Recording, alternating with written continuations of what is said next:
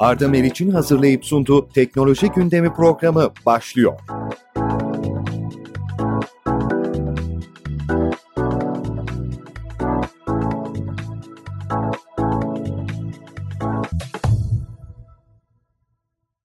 Sevgili dinleyiciler, Türkiye'nin en prestijli iş istasyonundan herkese merhaba. Güncel yaşam ve teknolojiye dair her şeyi konuştuğumuz, gündeme farklı bir bakış açısı getirdiğimiz Arda Meriç'le teknoloji gündemi başlıyor. Ve yine yanımda değerli bir konuğumu sizlerle bir araya getiriyorum. Yanımda diyorum daha samimi olsun diye hala bu pandemi sürecinden dolayı maalesef bir araya gelemiyoruz. Karşınızda Huawei Türkiye Tüketici Elektronik Grubu İş Geliştirme Müdürü Kaan Arlı. Hoş geldin Kaan. Merhaba, hoş bulduk. Huawei'in Türkiye'de neler yaptığından, HMS'nin durumundan, mevcut segment ve modellerinin ne olduğundan, yeni gelecek modellerden ve birçok farklı konuya kadar program süresince değineceğiz. Kaan bize konunun kilisi olarak Huawei tarafından bilgileri aktaracak. Kaan geçtiğimiz günlerde gerçekleştirdiğimiz konuşmada programda birçok şey eksik kaldı. Çünkü konu çok fazla. Huawei'de Türkiye'de çok merak edilen bir marka dünyada olduğu gibi. Şimdi o eksik kalan noktaları dinleyicilerimiz için gidereceğiz. Huawei'in Türkiye'de ARGE yatırımları olmasının yanında perakende mağaza ve teknik servis merkezleri de Huawei markası da yaygınlaşmaya başladı. Huawei mağaza ve teknik servislerinde kullanıcılara hangi hizmetleri ve ürünleri sunuyorsunuz? Şimdi bizim Huawei deneyim merkezi dediğimiz yani Huawei Experience Store dediğimiz mağazalar aslında insanların ya da tüketicilerin klasik olarak alıştığı gel bir ürünü gör ve satın al ve çık hayatına devam et formatından biraz daha farklı bir deneyim sunmak istiyor. Bunu da şöyle sağlıyoruz. Sattığımız modellerin, telefonların sahip olduğu kritik özellikleri veya dikkat çeken özellikleri satın alma öncesinde deneyimleyebildikleri alanlar hazırlıyoruz. Mesela düşük ışıkta veya karanlık ortamlarda iyi fotoğraf çekebilen bir kamerayı sahip bir cihaz almak istiyorlarsa bizim bunu deneyimleyebildikleri bir karanlık odamız mevcut. Gidiyor burada karanlık odada fotoğrafını çekiyor, bakıyor. Gerçekten bizim reklamlarda veya basın ilişkilerinde söylediğimiz, aktardığımız özellikleri sunup sunamadığına bakıyor. Aslında burada kullanıcıya ulaşamadığı ya da tek tek kanalda trafik yöntemleriyle iletti özellikleri aslında çift kanallıya çevirip buradaki deneyimleri gerçek hale çevirmeye çalışıyoruz. Burada işte deneyim merkezi dediğimiz şey aslında birazcık devreye giriyor. Çünkü kullanıcılar gördüğü, reklamlarda gördüğü, internette incelemelerde okuduğu veya izlediği özellikleri birebir deneyimleyip gerçekten bu özelliklerin hayatlarına ne katacaklarını görmüş oluyorlar. Bu noktada deneyimi sağlıyoruz. Mağazalarımızın içinde yer alan veya mağazalarımızın dışında yer alan servis noktalarında ise özellikle servis merkezine gelen kullanıcılar veya tüketiciler için bir saat içinde ürün çözümü veya sorun giderme veya onarım gibi hizmetler sunuyoruz ve bu noktada da şu anda Türkiye'de özellikle müşteri memnuniyeti konusunda üçüncü sene arka arkaya en iyi marka ödülünü de aldık. Bu da bizim için aslında bir gurur kaynağı. Evet çok önemli. Aslında herhangi bir satış mağazası değil, kullanıcıların, tüketicilerin merak ettiği veya satın almış olduğu ürünleri deneyimleyebileceği bir mağaza olarak Huawei mağazaları öne çıkıyor. Özellikle anında teknik servisin de mağazalarda sağlanabiliyor olması bu da güzel bir özellik diyebiliriz mağazalar açısından. Peki geçtiğimiz programda da konuşmuştuk HMS.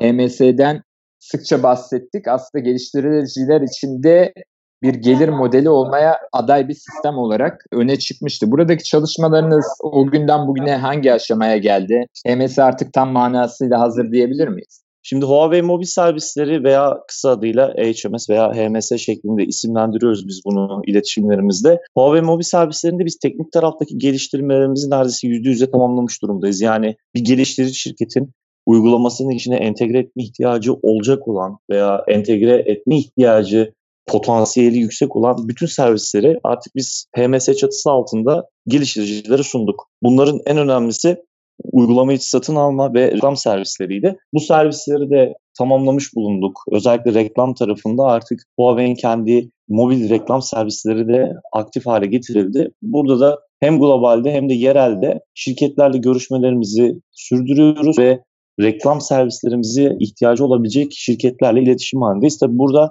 şu anda pilot çalışmalar yapıyoruz ancak önümüzdeki birkaç ay içinde de büyük bir ihtimalle daha yaygın bir şekilde bu servisleri kullanacağız. Tabii yerli şirketlerin, yerli uygulamaların Huawei mobil servislerine adaptasyon süreçlerinde bir şekilde aşama kaydettik diyebilirim. E, bu da bizim için önemli.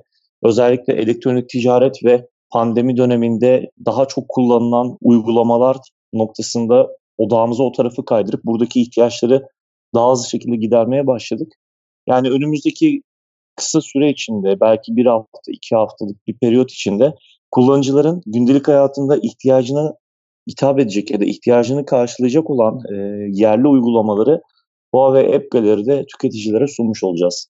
HMS'nin de hızlı bir şekilde yol aldığını yavaş yavaş Türkiye'deki birçok uygulamayı da altyapısını açarak entegre ettiğini gözlemliyoruz. Tabi burada arka planda çalışan Kaan da bahsettiği gibi haritalama sistemleri var. Türkiye'deki birçok markanın uygulaması da bu Huawei'nin arka planda çalışan haritalama sistemine entegre olmasıyla birlikte e, aktif olarak kullanılabileceğinden kısa bir süreç alıyor ama yavaş yavaş önümüzdeki günlerde o uygulamalarda aktif olacak anladığım kadarıyla. Peki HMS çok hızlı gelişiyor. Bunun yanında Huawei'in online shop'u açıldı. Kısa bir süre evet. evvel Huawei online shop'u hizmete açtınız ve bazı özel ürünleri de yalnızca bu noktadan satışa çıkardınız. Online satış tarafı beklediğiniz gibi bir performans gösteriyor mu? Ve kullanıcılara değerler nedir?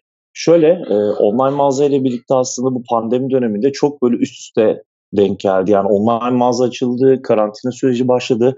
İnsanların satın alma alışkanlıkları online tarafa kaymaya başladı ve aslında kritik bir zamanlamayla açıldığını söyleyebiliriz biz online mağazanın. Tabii biz burada online mağazada beklediğimizin üzerinde bir ilgi var. Gerçekten e, bu bizim için sevindirici bir detaydı. Biz burada şunu sunmaya çalışıyoruz. Avantajlı fiyatlara ek olarak aslında sahadaki rakiplerle yakın fiyatlar da olsa en azından orada ayrıştırıcı bazı ek faydalar sağlıyoruz. Örnek veriyorum bir amiral gemisi akıllı telefon yanında bizim üst seviye kulaklığımızı hediye ediyoruz. Akıllı saati hediye ediyoruz veya bir akıllı saati bir power bankle bundle hale getirip paket hale getirip aslında farklı ürünleri de bu şekilde kullanıcılara ulaştırmış oluruz. En büyük faydalardan bir tanesi bu. İkincisi haftanın her günü belirli saat dilimlerinde spesifik ürünlere flash indirim dediğimiz çok kayda değer, çok dikkat çekici ancak o saat dilimi içinde sınırlı indirimler sunuyoruz. Ya bu da aslında tüketicilerin online mağazaya daha fazla ziyaret etmesini e, sağlıyor ve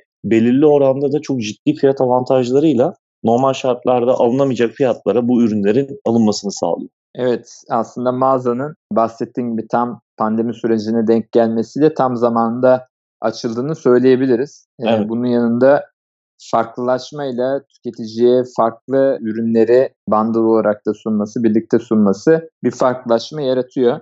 Yani dinleyicilerimize Huawei'in online shop'unu da takip etmelerini önerebiliriz avantajları yakalayabilmeleri için. Peki bu süreçte tabii Huawei kendini devamlı geliştiriyor. Daha önceleri geçtiğimiz 10 yılda 20 yılda e, baz istasyonu ve operatörlere telefon üreten bir markadan tamamen gelişen bir markaya yönelip ve ekosistem olan bir marka haline geldi. Ekosistemden kastımız ne onu da hemen dinleyicilerimize aktaralım. Saatinden bilgisayarına, tabletinden telefonuna kadar, modemine kadar tüm ürünleri sunabilen bir marka haline geldi. Bunun içinde kendi chipsetlerinin de olduğu. Son dönemde dikkat çeken MateBook serisi ortaya çıktı. MateBook D14 arkasından MateBook Air. Şimdi senden bunlarla ilgili bilgiler ve aktarmanı isteyeceğim. Huawei MateBook serisi ürünlerini birbiri ardına çünkü piyasaya sürmeye başladı. E, demin de bahsettiğim gibi D14 arkadan Air Türkiye'de satışa çıktı.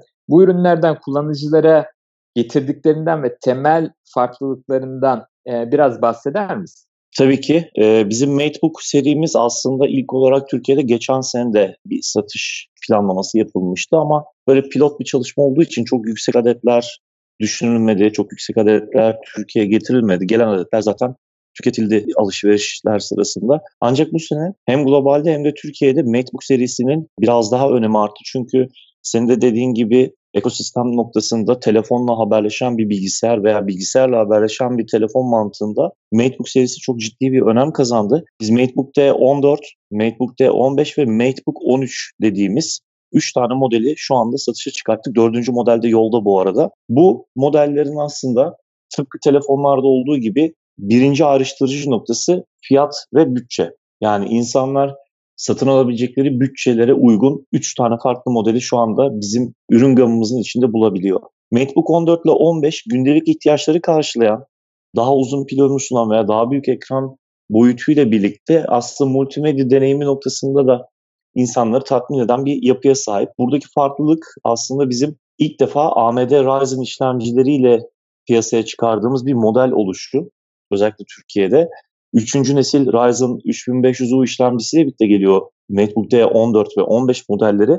Ryzen işlemcisinde burada sağladığı en büyük fayda şu. Bilgisayarlar hem yüksek performans sunabiliyor, segmentleri bazında yorumlayacağız tabii ki burada.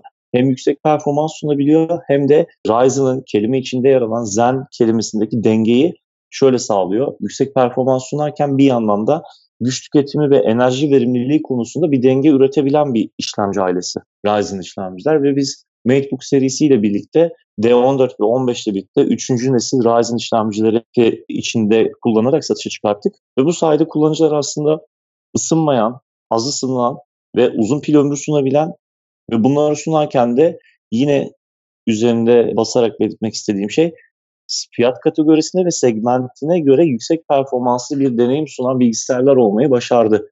D14 ve 15 modelleri. Ama bu ayrıştırıcı bir özellik değil çünkü Ryzen işlemcisini herhangi bir markada kullanabilir sonuçta. Bizim burada sunduğumuz en büyük fayda akıllı telefonla bilgisayar arasında birebir etkileşim sağlayabilmek oldu. Bunda multi-screen collaboration dediğimiz bir özellikle sağlıyoruz. Burada kullanıcının yapacağı şey şu. Huawei marka telefonunu Huawei MateBook bilgisayarıyla eşleştirdiğinde bilgisayarın ekranında telefonun ekranının birebir yansımasını mirror yani ya, aynalamış şekilde biz kullanıcılara sunuyoruz. Bunun faydası şu. Gün içinde telefonu elimize alma veya telefonu elimize alıp dikkatimizi dağıtma bilgisayar ekranından uzaklaşma ihtiyacını tamamen ortadan kaldırıyor. Çünkü bilgisayar ekranında telefonun ekranı tamamen kullanılabilir durumda klavyeyle, touchpad'le, mouse kullanıyorsanız klavye mouse ikilisiyle birlikte yönetilebilen bir telefon ekranı haline geliyor. Yani bilgisayarın klavyesini kullanarak WhatsApp'tan mesaj yazabilirsiniz veya işte sosyal medyanıza bakabilirsiniz. Bu bir özelliği. İkinci özelliği ise bilgisayardan telefona, telefondan bilgisayara sadece sürükle bırak mekanizmasıyla birlikte dosya transferi yapmak. Yani şöyle örneklendirebilirim. Bir PowerPoint veya bir Excel dosyası hazırladığınızı varsayalım ve telefonunuzun içindeki bir görseli oraya koymanız gerekiyor. Normal şartlarda yapmanız gereken telefondan bilgisayara dosyayı bir şekilde işte WhatsApp üzerinden göndermek, mail üzerinden göndermek, Bluetooth üzerinden göndermek gibi gibi çeşitlendirilebilir. Ancak bizim bu özelliğimizle birlikte telefonun galerisini telefondan açıyorsunuz ve bilgisayar ekranında o galeri görünüyor. Bilgisayar ekranında ilgili fotoğraf veya görseli mouse'un imleciyle sürükleyip Excel veya PowerPoint'in üstüne bırakıyorsunuz ve işlem tamamlanmış oluyor. Tam tersi yöntemde de bilgisayardan telefona herhangi bir dosyayı hızlıca aktarabiliyorsunuz. Bu en ayrıştırıcı özellik aslında. MateBook 13 biraz daha premium segmente hitap eden 13 inçlik işte o Air dediğimiz ürün grubuna giren bir model. Burada daha premium bir malzeme yapısı kullanılıyor. Daha şık görünen ama pil performans noktasında belki D14-15 kadar olmayabilir ama yine uzun pil ömrü sunabilen daha çok iş insanlarının kullandığı bilgisayar gruplarına denk geliyor. Burada da ayrıştırıcı özellik az önce bahsettiğim çoklu ekran deneyimi yani multi-screen collaboration yine bu modelde de mevcut. Burada da 10. nesil Intel işlemcilerden gücümüzü alıyoruz. Yine 10. nesil Intel işlemcilerin i5 ailesinden gücümüzü alıyoruz. Buradaki faydası da yine düşük güç tüketimi, uzun pil ömrü, belirli noktalarda, belirli seviyelerde oyun oynatabilme becerisi gibi gibi noktalara doğru uzanabiliyor. Ve yine burada da bizim en büyük faydalarımızdan biri özellikle depolama birimi noktasında kullandığımız M2 formatındaki SSD depolama diskleri. Çünkü teknoloji dünyasında şöyle bir tabir vardır. Bir bilgisayar en yavaş parçası kadar hızlıdır şeklinde bir tabir vardır. Ve bugüne kadar bilgisayarların en yavaş kaldığı nokta hard disk yani depolama birimleri olmuştu. Biz yeni nesil cihazlarımızda M2 tipi SSD'ler kullanarak aslında en yavaş olan parçayı en hızlı hale getirdik ve bilgisayarlarımızın özellikle Windows açılış süreleri inanılmaz hızlı. 8 saniyelerde, 9 saniyelerde sıfırdan kilit ekrana, login ekranına ulaşabilen cihazlardan bahsediyorum burada. Ya bu bunların hepsini üst üste koyduğumuzda MacBook ailesi özellikle bilgisayar deneyiminde çok ciddi faydalar sağlamaya başlıyor. Dördüncü modelimiz de yolda. Onu da çıktığı zaman konuşuruz. O daha da işin fazlasını arayan, daha lüksünü arayan, daha performanslısını arayanlara hitap edecek bir model. Onu da geldiği zaman paylaşırız detaylarını. Evet aslında Huawei'in 14-15 modeliyle multimedya, 13 modeliyle iş dünyasına yönelik çıkardığı ürünlerini güzel bir şekilde özetledin. Çünkü insanlar, tüketiciler bilgisayar seçerken hangi ürünü nasıl seçmesi gerektiği hakkında bilgi sahibi olamıyor maalesef. Çünkü burada en önemli nokta senin de bahsettiğin gibi SSD'ler aslında herkes RAM'e ve işlemciye takılırken e, en önemli noktayı kaçırıyor. Bu noktada SSD'ler güçlü değilse maalesef bilgisayar istenilen performansı gösteremiyor. Hatta diyorlar ki kullanıcılar 16 GB RAM var. İşte işlemcim çok iyi fakat neden bu bilgisayar geç açılıyor? İşte bu noktada en son e, gelişmiş sistemlerin kullanılması bilgisayarın tam performanslı çalışmasını sağlıyor. Huawei de burada kendi bilgisayarlarında hem 14-15'te 3. nesil Ryzen'la birlikte SSD depolamalarını kaliteli kullanarak hem de e, 13 modelinde 10. nesil Intel işlemciyle taçlandırarak kullanıcılara farklı bir ürün sunmayı hedeflemiş. Burada Kaan'ın bahsettiği en önemli nokta ekosistem olarak Huawei akıllı telefonlarla entegre çalışabilmesi anladığım kadarıyla. Çünkü çoklu ekran özelliği aslında bir e, screen mirroring'den yani ekran yansıtmadan çok daha gelişmiş. Öyle değil mi Kaan? Evet kesinlikle öyle. Az önce bahsettiğim gibi yani sadece ekranı bilgisayarın ekranında görmek bir şey ifade etmez. O e, bilgisayar ekranına girmiş olan telefon ekranıyla ne kadar etkileşim içine girebildiğin burada daha ayrıştırıcı oluyor aslında. Ve biz de o noktada olabilecek bütün detayları sunmuş oluyoruz böyle. Evet yani ürün kullanımında özellikle dosya transferinde işte bilgisayarın açılmasında, kapanmasında, telefondan yaptığınız işlemi bilgisayardan devam etmek, bilgisayardan yaptığınız işlemi telefondan kontrol edebilmek bunlar güzel noktalar. Çünkü tam bir ekosistem aslında rakip markaların da çoğunda olan bir sistem değil. Sadece farklı işletim sistemi kullanan markada olan bir sistem olarak göze çarpıyor. Ama Huawei bu konuda hızlı adımlarla ilerliyor. Bunu net bir şekilde görüyoruz. Sevgili dinleyiciler, Arda Meclis'te teknoloji gündemi devam ediyor. Huawei Türkiye Tüketici Elektronik Grubu İş Geliştirme Müdürü Kaan Arlı Huawei ve ürünleri hakkında merak edilenleri dinleyicilerimize aktarıyor. Evet, MateBook serisini e, anlattık. Güzel bir şekilde 14 modelini, 15 modelini ve 13 modelini birbiri arasındaki farkları neden Huawei marka bilgisayarın tercih edilmesi gerektiğini, kullanıcılara ne avantajlar sağladığını aktardık. Şimdi gelelim Huawei MatePad serisine. Huawei MatePad serisi de geçtiğimiz yıllarda Türkiye'ye gelen modelleri de var. İlgi gören modeller. Fakat MatePad Pro ile birlikte bu beklentileri bir üst kademeye taşıdı. Dünyada oldukça ses getiren bir ürün olduğunu söyleyebiliriz MatePad Pro'nun. Bu model dengeleri de değiştirdi aslında e, sektörde, piyasada, e, tablet piyasasında. MatePad Pro modelinin getirdiği yenilikler ve kullanıcılara sağladığı avantajlardan biraz bahseder misin? Kısaca şunu da sorabilirim. Kullanıcılar neden MatePad Pro almalı? Şimdi e, şöyle gireyim. MatePad Pro benim sen biliyorsun e, teknoloji basınında uzun süre yer aldım. Bir 8 yıl kadar çalıştım. E, sonrasında Huawei'ye transfer oldum.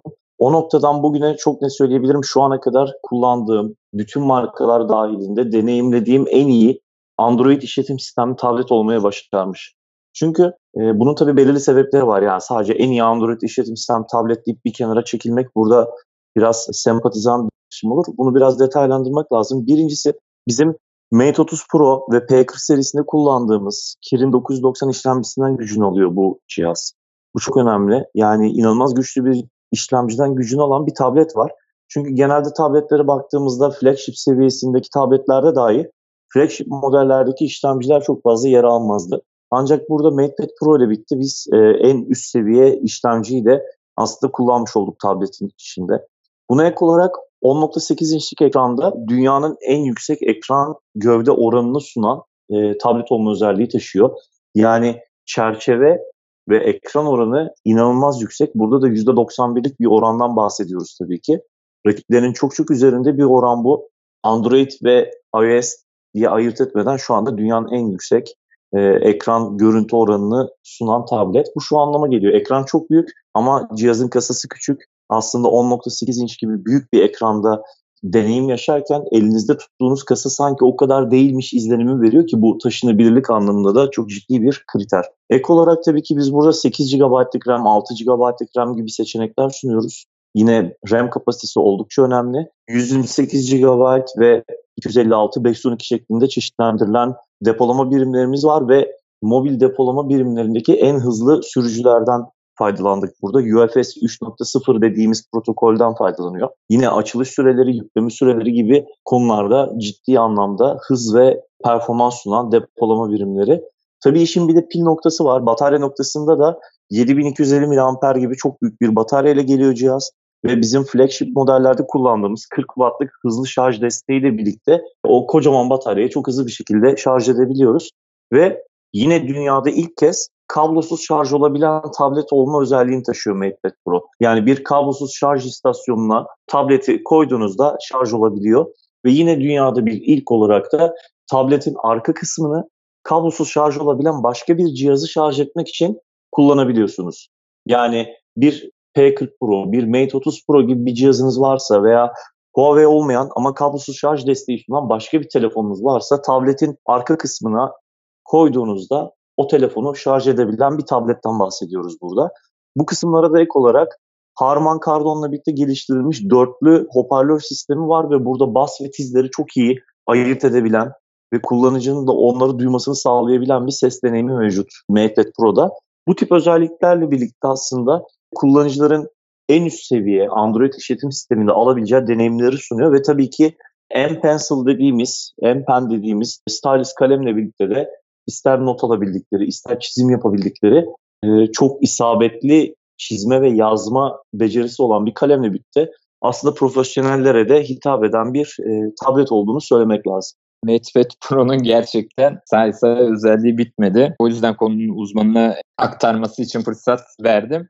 E, tabii Kaan'ın bahsettiği gibi ürüne evet ürün kaliteli deyip geçmek aslında ürüne de haksızlık oluyor. Çünkü birçok kavrama göre ürünün başarılı olması, güzel olması görecelidir. Ama net özelliklerle altı çizildiği zaman farklılıkları ortaya çıkıyor.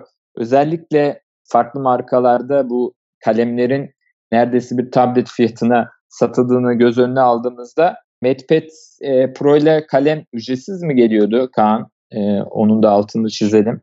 Şöyle, e, MatePad Pro ile birlikte tablet, tablete manyetik olarak yapışan klavye ve kalem harici fiyatlarla geliyor. Ancak biraz önceki konuştuğumuz online mağazada şöyle kampanyalar yapıyoruz. Tabletin fiyatına kalem ve klavye setinde hediye ederek böyle bunu tekrarlanmış şekilde yaptığımız bir kampanya modelimiz de mevcut. Ama genel satışa baktığımız zaman burada insanlarda şöyle bir yol ayrımı var. Herkes kalem kullanmayı tercih etmiyor ve cihazın içine kalemi dahil etmek cihazın aslında birim maliyetini arttırıyor. O yüzden çoğu şirket kalemi harici olarak satmayı tercih edebiliyor. Yani sadece ihtiyacı olan kişi bu kaleme para ödesin veya işte sadece ihtiyacı olan kişi klavye para ödesin şeklinde. O yüzden Huawei tarafında da benzer bir e, mantık söz konusu. Harici olarak satıldığını söyleyebilirim ama biraz önceki konuştuğumuz konuya da bağlantılı olarak biz online mağazada e, MatePad Pro'nun ilk satışlarında klavye ve kalemi yanında hediye olarak verdik. Benzer kampanyalarda tekrar edecek. Bunun da altını çizelim. Online mağazayı sürekli olarak takip etmesi gerekiyor kullanıcıların. Kısaca özelliklerine değinecek olursak MatePad Pro'nun bir daha 10.8 inçlik bir ekranı var ki evet bu e, bir tablet açısından ekran kasa oranı %91 olarak karşılandığında bakıldığında gerçekten güzel bir e, ekran deneyimi sunuyor diyebiliriz. 6-8 GB RAM seçenekleri 128'den 512 GB'a kadar dahili hafıza. UFS 3.0 ile hızlı bağlantı sağlama özelliği yani e, dahili hafızasını hızlı kullanabilme özelliği var. 7250 miliamperlik devasa bir batarya var diyebiliriz. E, bunun yanında tabii batarya büyük olduğu zaman e, şarj olması da uzun sürüyordu ama 40 wattlık hızlı şarj özelliğiyle bunu da gidermiş e, model. Kablosuz şarj özelliği olmasının yanında ters kablosuz şarj özelliği var. Yani farklı kablosuz şarj özelliğine sahip farklı markada olabilir. Cihazları şarj edebiliyor. Harman Kardon dörtlü hoparlörler ile iyi bir ses deneyimi sunduğu e, görülüyor. Kalem ve klavye özellikleri de var. Dilerse kullanıcılar bunları ekstra olarak alabiliyor ve veya kampanya döneminde yakalarlarsa MatePad ile birlikte, MatePad Pro ile birlikte bu ürünlere de sahip olabiliyorlar. Peki tablet tarafını geçtik, bilgisayar tarafını geçtik. Bir de giyilebilir teknoloji tarafında dünyada oldukça büyük bir hareketlenme var. Hem Bluetooth kulaklıklar hem akıllı saatler bu tür ürünler oldukça ilgi görüyor. Akıllı saat segmentinde de yaklaşık 2 haftalık batarya süresiyle çığır açan Watch GT serisi kullanıcılar tarafından oldukça büyük beğeni topladı ve bir akıllı saati gerçek bir saat gibi uzun süre şarj etmeden kullanma avantajını kullanıcılara sağladı. Akabinde uzun batarya ömründen feragat etmeden hafıza ve telefon görüşme özelliği eksikliklerinin de giderildiği Watch GT 2 modeli ortaya çıktı ve bu model de oldukça iyi bir başarı yakaladı. Şimdi de sportifliğiyle ön plana çıkan Watch GT 2e satışa sunuldu. Huawei bu konuda oldukça seri ve hızlı hareket ediyor. Peki bize Watch GT 2 ailesinin özelliklerinden bahseder misin? Kullanıcılar hangi sebeplerle hangi Watch GT modelini tercih etmeli? Yeni modeller gelecek mi? Çünkü bu önemli bir nokta. E, ortada çok fazla model olunca kullanıcılar acaba hangisini tercih etmeliyim konusunda tıpkı bilgisayardaki gibi arafta kalabiliyor. En azından konunun uzmanı olarak aktarabilirsen hangi modellerin e, hangi teknik özelliklere sahip olduğunu ve hangi gruba daha yakın olduğunu e, kullanıcılarımız, dinleyiciler için e, faydalı oldu.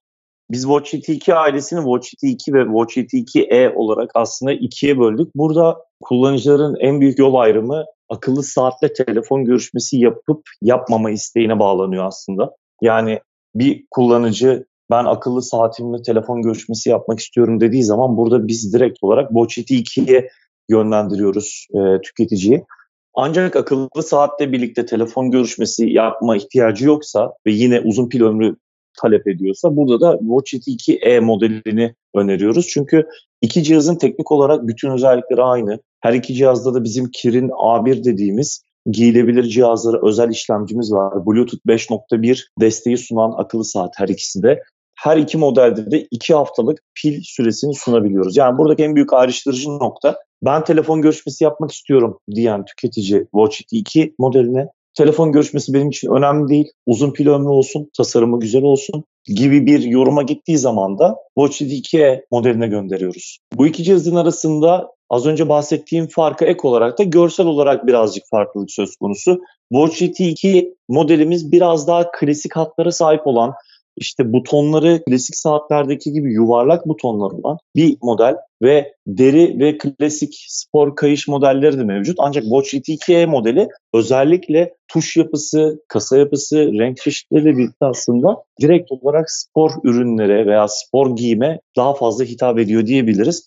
Ama her iki saatinde en büyük avantajı şu. Sahip oldukları pin kordon yapıları unique değil yani eşsiz değil. Herhangi bir saatinizdeki herhangi bir kordonu isterseniz kolaylıkla takabiliyorsunuz. 22 milimetrelik bir pin boyutu var bu her iki saatinde. Yani burada yıllardır kullandığınız bir akıllı saatin kordonu, yıllardır kullandığınız bir saatin kordonunu bizim Watch IT 2 veya 2E modeline takıp aslında hem o kordondan vazgeçmiyorsunuz hem de teknolojinin size sağlayabileceği her şeyi elde edebiliyorsunuz. Tabii şu da önemli. Bu cihazlarda şu anda kan içindeki oksijeni ölçümleyebilme, stres ölçümü, 7-24 nabız takibi gibi özellikler de mevcut. 7-24 nabız takibine ek olarak uyku analizi çok detaylı bir şekilde saat size sunabiliyor. Bu tip özelliklerle birlikte aslında ihtiyaçlarda çok fazla şeyi sunabilen ki saatlerini üretmiş oluyoruz ve tabii ki ek olarak da yüze yakın spor aktivitesine otomatik olarak tanımlayıp oradaki e, kayıt işlemini veya ölçüm işlemlerini başlatabilen bir saat ailesinden bahsedebiliriz. Evet aslında oldukça geniş e, özellik yelpazesine sahip. E, dahili hafızası da e, vardı değil mi Kaan? Müzik dinlemek için kullanılabiliyor muydu?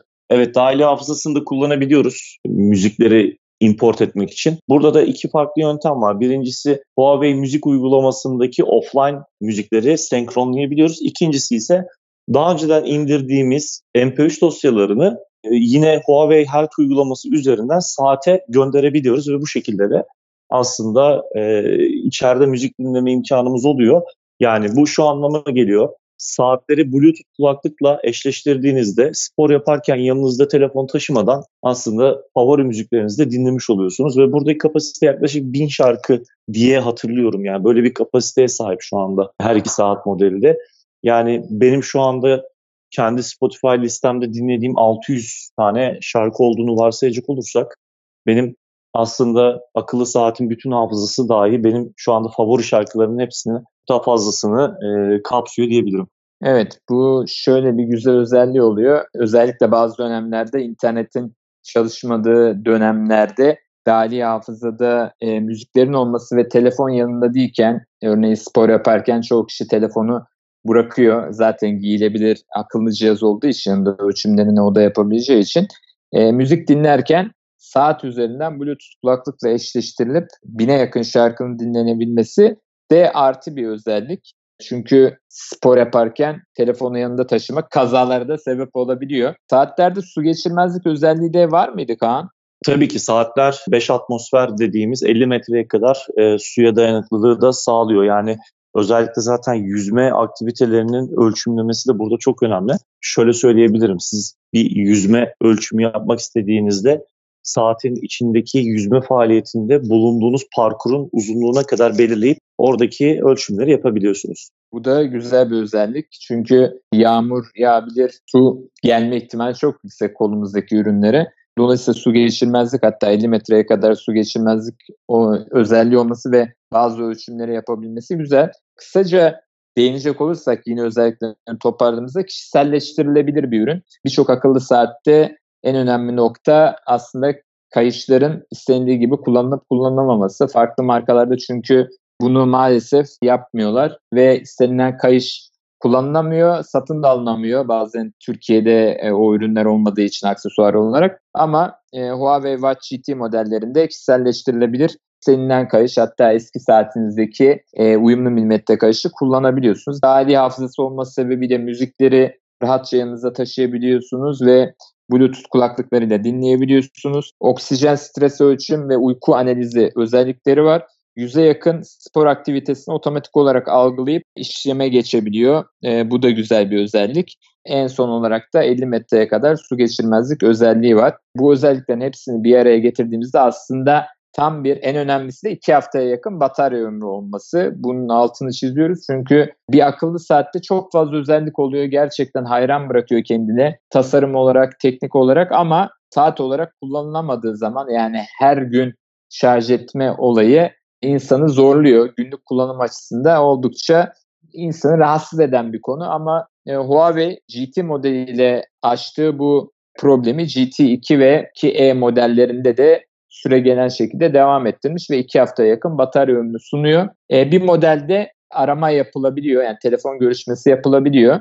2E modelinde yapılamıyor ama biri daha sportif, biri daha prestijli diyebiliriz. Daha günlük kullanıma yakın bir ürün. Tabii kullanıcılar beğendiği modeli, hoşuna giden modeli, tasarımsal olarak kendisine yakın olan modeli tercih edebilir. Peki gelecek olan farklı modeller var mı önümüzdeki günlerde? Yakın planda yok gibi görünüyor şu an için ama normal şartlarda pandemi olmasaydı biliyorsun Eylül ayında Ağustos'un son haftası, Eylül'ün ilk haftası IFA Berlin'deki teknoloji fuarı gerçekleşiyordu. Orada benim bir saat beklentim vardı açıkçası ama e, bu pandemi süreciyle o döneme denk gelir mi lansman yoksa e, biraz ertelenir mi bilmiyorum ama yani IFA olmasa da Eylül döneminde yeni bir saat görmemiz olası. Evet tabii ki geliştirmeler, ARGE çalışmaları Huawei'in bildiğimiz şekilde devam ediyor arka planda. Ama lansman yapmak için de uygun ortamın olması gerekiyor ki zaten bu bir akıllı saat ve e, şu anda yeterli özelliklere sahip. Bundan sonra gelecek değişiklikler tasarımsal ve geliştirmeye yönelik olabilir. Örneğin iki hafta giden batarya ömrünü bir aya çıkartabilirler. İşte 50 metre 100 metre yapabilir. Ee, daha fazla yapabileceği de bir şey yok. Çünkü zaten şu anda yeterli özelliklere sahip bir akıllı saat olarak. Ekosistem olarak da tabii yine akıllı telefonlarla rahat bir şekilde entegre olabiliyor. Apple kullanıcıları da kullanabiliyor değil mi saat? Onun da altını çizelim de öyle bir sorgulama oluyor çünkü çok fazla bize. Tabii ki. Burada Huawei olması gerekmiyor. Android olan herhangi bir e, telefon bunu kullanabiliyor. Apple tarafında da iPhone'larla e, kullanımı sağlanabiliyor Watch GT 2 ailesinin. Bu zaten önemli. Yani tek bir ürün grubunun içine dahil edip aslında potansiyel müşteri kaybı da böylelikle aslında ortadan kaldırılmış oluyor. Bu, bu açıdan çok önemli.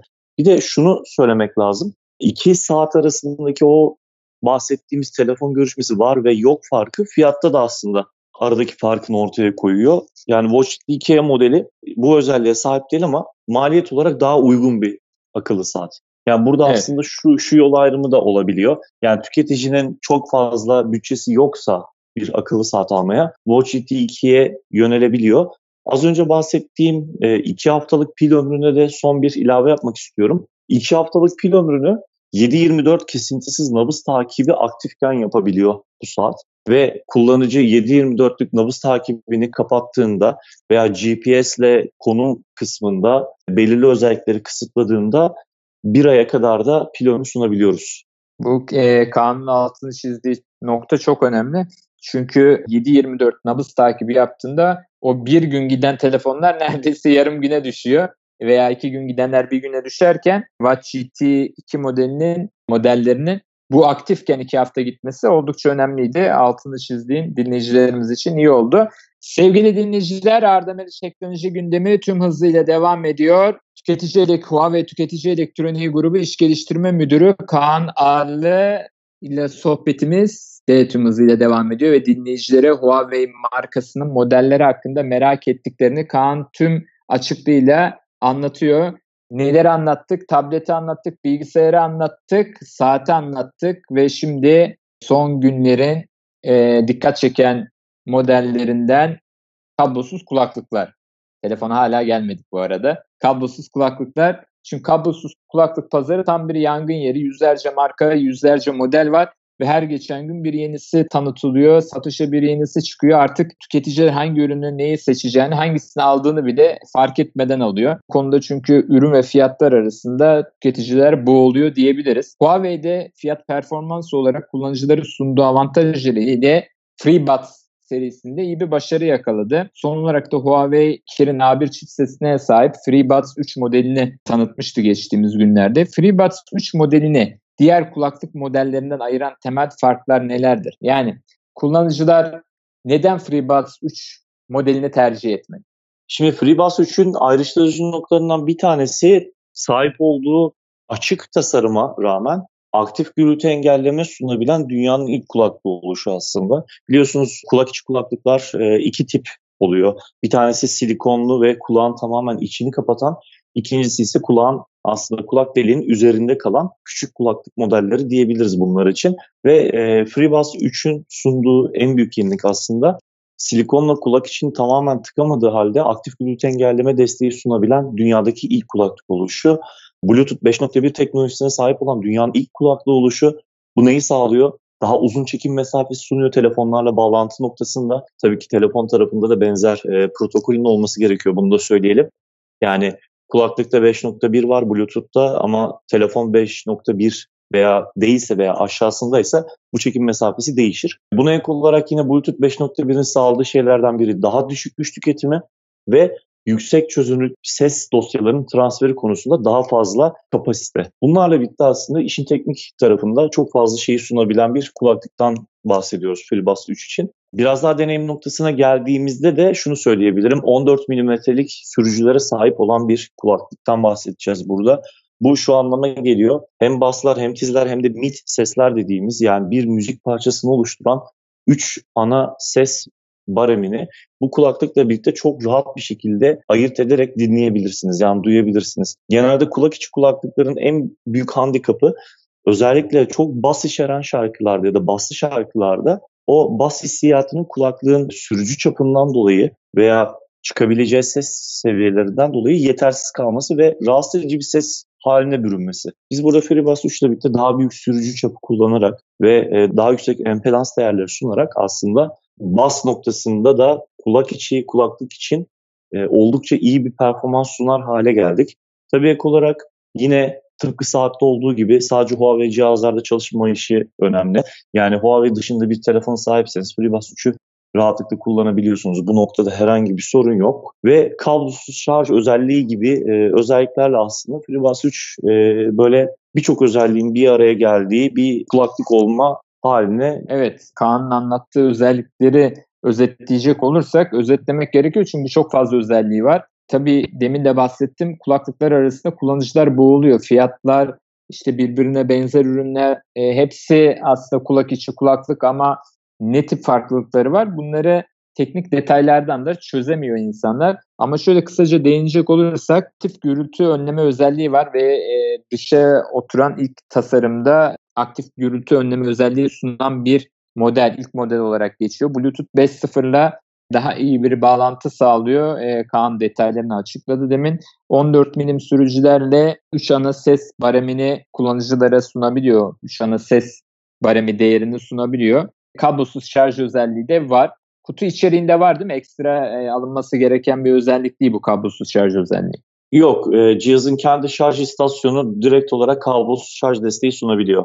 Sunabiliyor e, ve tüm markalarla kullanılabiliyor. Peki kendi uygulaması var mı Android marketlerden edinebilecek? Evet, burada AI Life dediğimiz bir uygulama devreye giriyor. AI Life uygulamasını kullandığımızda kulaklığın sağ ve sol kulaklıklarına e, dokunmatik fonksiyonlarına işlevler atayabiliyoruz. Yani aktif görüntü engellemeyi kapat, aç, bir sonraki şarkıya geç, durdur gibi gibi şeyleri yapabiliyoruz. Yani ek olarak özel... burada ek olarak burada gürültü engelleme noktasında da şunu sunuyoruz. Ee, her kullanıcının kulak hassasiyeti birbirinden farklı olabileceği için biz aktif noise cancelling noktasında özelleştirilebilir bir e, ayar çubuğu sunuyoruz bu noktada. Yani benim ve bir başkasının kulağı aynı gürültüyü aynı oranda almayacağı için uygulamanın içinden kendi kulak seviyesine veya gürültü seviyesine göre optimize edebiliyor. Veya şöyle söyleyeyim bir metro istasyonunda ya da bir metronun içindeki gürültü ile bir sokaktaki gürültü aynı olmayacağı için oradaki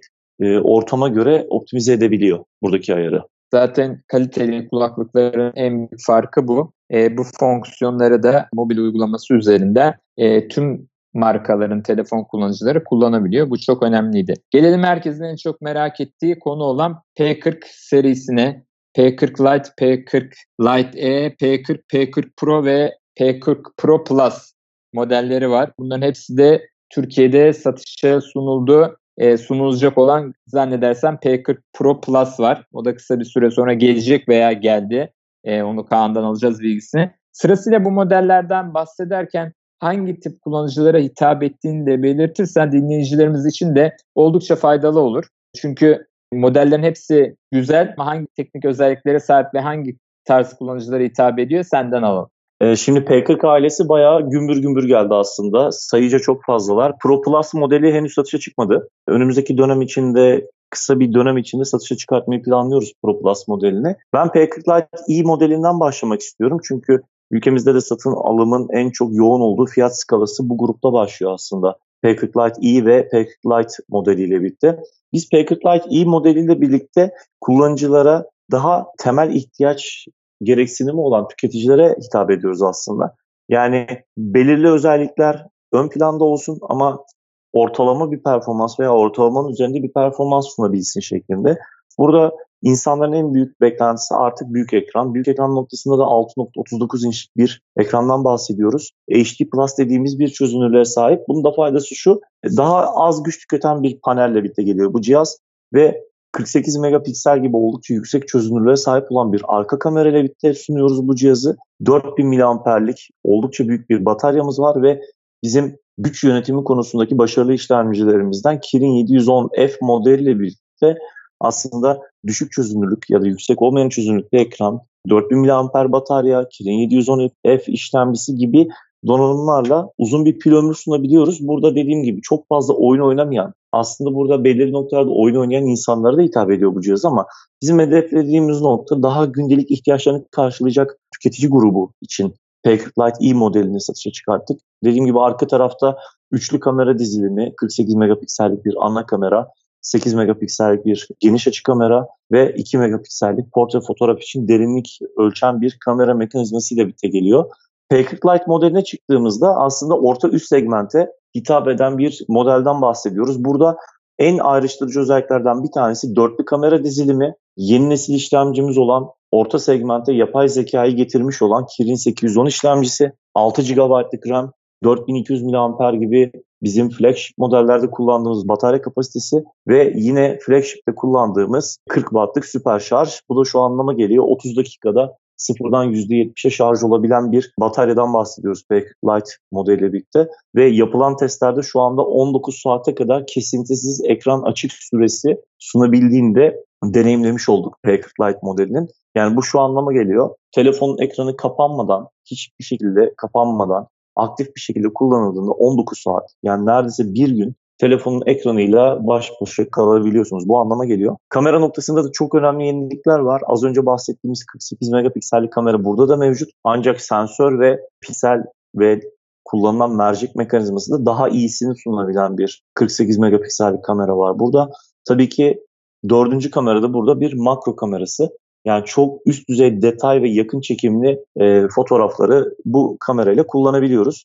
Bu açıdan cihaz orta segmentte yer alsa da sahip olduğu özelliklerle aslında geçtiğimiz senenin flagship özelliklerini sunabilen bir cihaz olduğunu söylemek lazım. Tabii işin bir de P40 tarafı var. Bunlar light modellerdi. P40 ailesine çıktığımızda daha fazlasını sunulan, daha güçlü, modellere yöneliyoruz. P40 burada ailenin küçük kardeşi aslında. 6.1 inçlik bir ekrana sahip ve Huawei'in yeni duyurduğu görüntü sensörünü sunan 50 megapiksellik bir çözünürlük sunan kamera ile birlikte geliyor ve yine Leica imzası mevcut burada.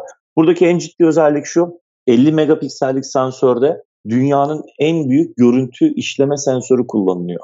Yani şöyle söyleyebilirim. Böyle hani dinleyenlerin gözünde canlanabilmesi adına şu anda P40 ailesi dışında kalan amiral gemisi modellerde görüntü sensörünün 10 kuruş veya 25 kuruş ebatında olduğunu hayal edin. Ama P40 ailesine çıktığınızda, P40, P40 Pro veya Pro Plus'a çıktığınızda onun 1 TL'den daha büyük bir boyut yani aradaki sensör boyutunu aslında böyle hani e, görsel olarak böyle ifade edebilirim. Bu şunu sağlıyor.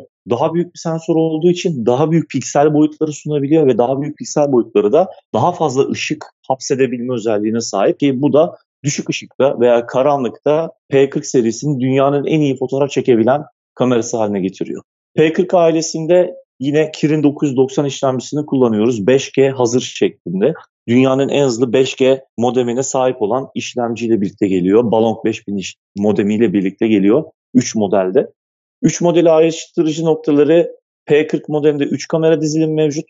P40 Pro modelinde 4 kamera dizilim mevcut. Buradaki dördüncü kamera 5x'lik optik zoom ve 50x'e kadar dijital zoom sunabiliyor.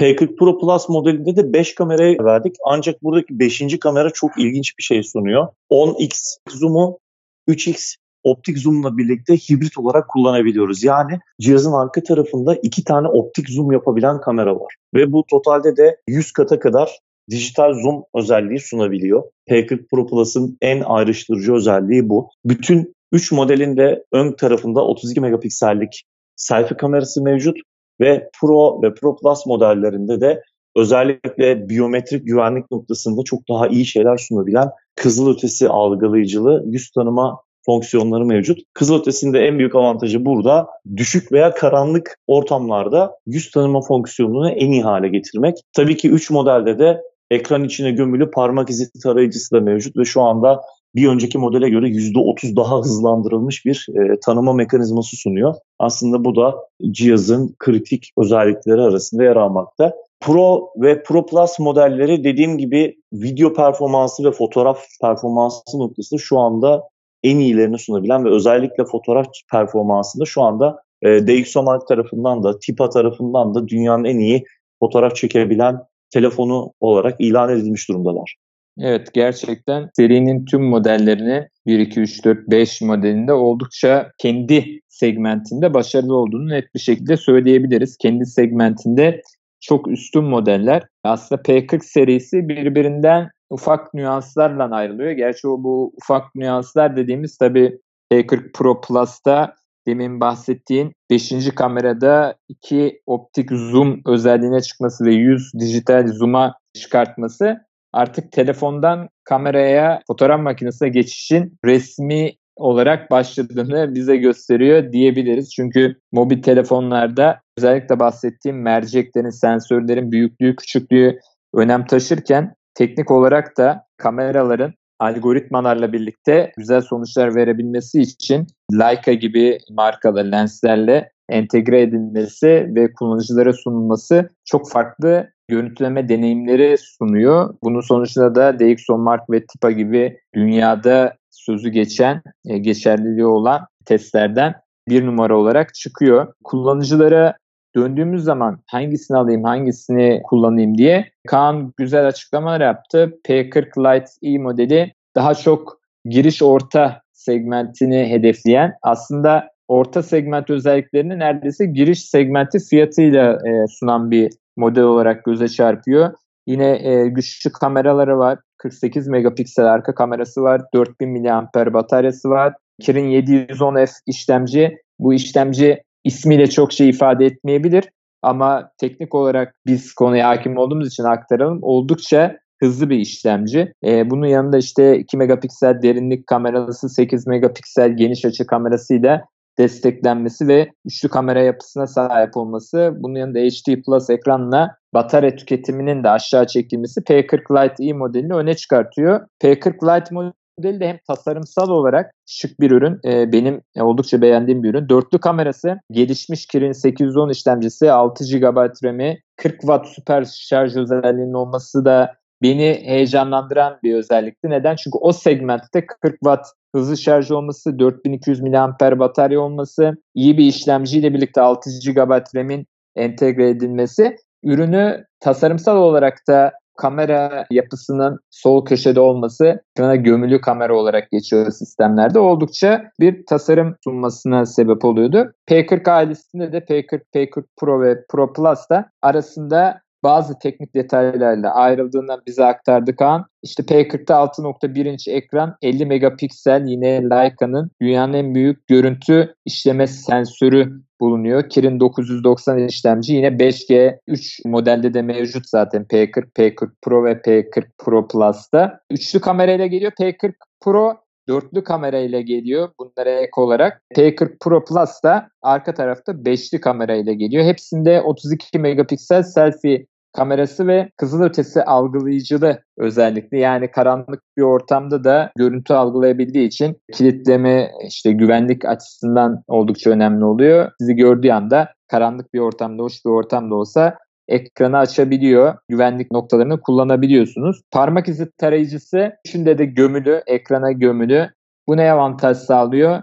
Ee, ekran kasa oranının oldukça geniş tutulmasına, ekran kasa oranının da oldukça iyi olmasına sağlıyor ve görünüm açısından şık bir tasarıma bürünmüş oluyor. Baktığımız zaman P40 serisindeki aslında tüm modeller ekran kasa oranı olarak oldukça hatırı sayılır e, bir güzellikte. Teknik olarak detaylandırdığımızda da oldukça fazla kendi segmentinin üzerinde özelliklere sahip olduğunu gözlemliyoruz. Gerçekten P40 serisi e, oldukça başarılı. Android 10 işletim sistemi kullanıyor. Güncellemede de insanların kafasında bu soru var hep. Güncellemede de herhangi bir sıkıntı yok. Sadece Google servisleri kullanılamıyor ama onun yerine programın başında ve geçtiğimiz programda da bahsettiğimiz gibi HMS servisleri kullanılıyor.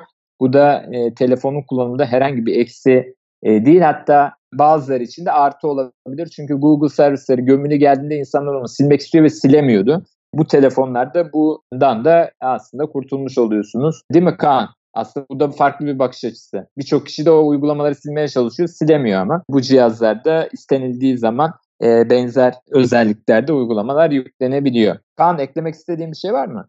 Ee, çok keyifli bir sohbet oldu. Ee, sanırım her şeyi konuşmuş olduk.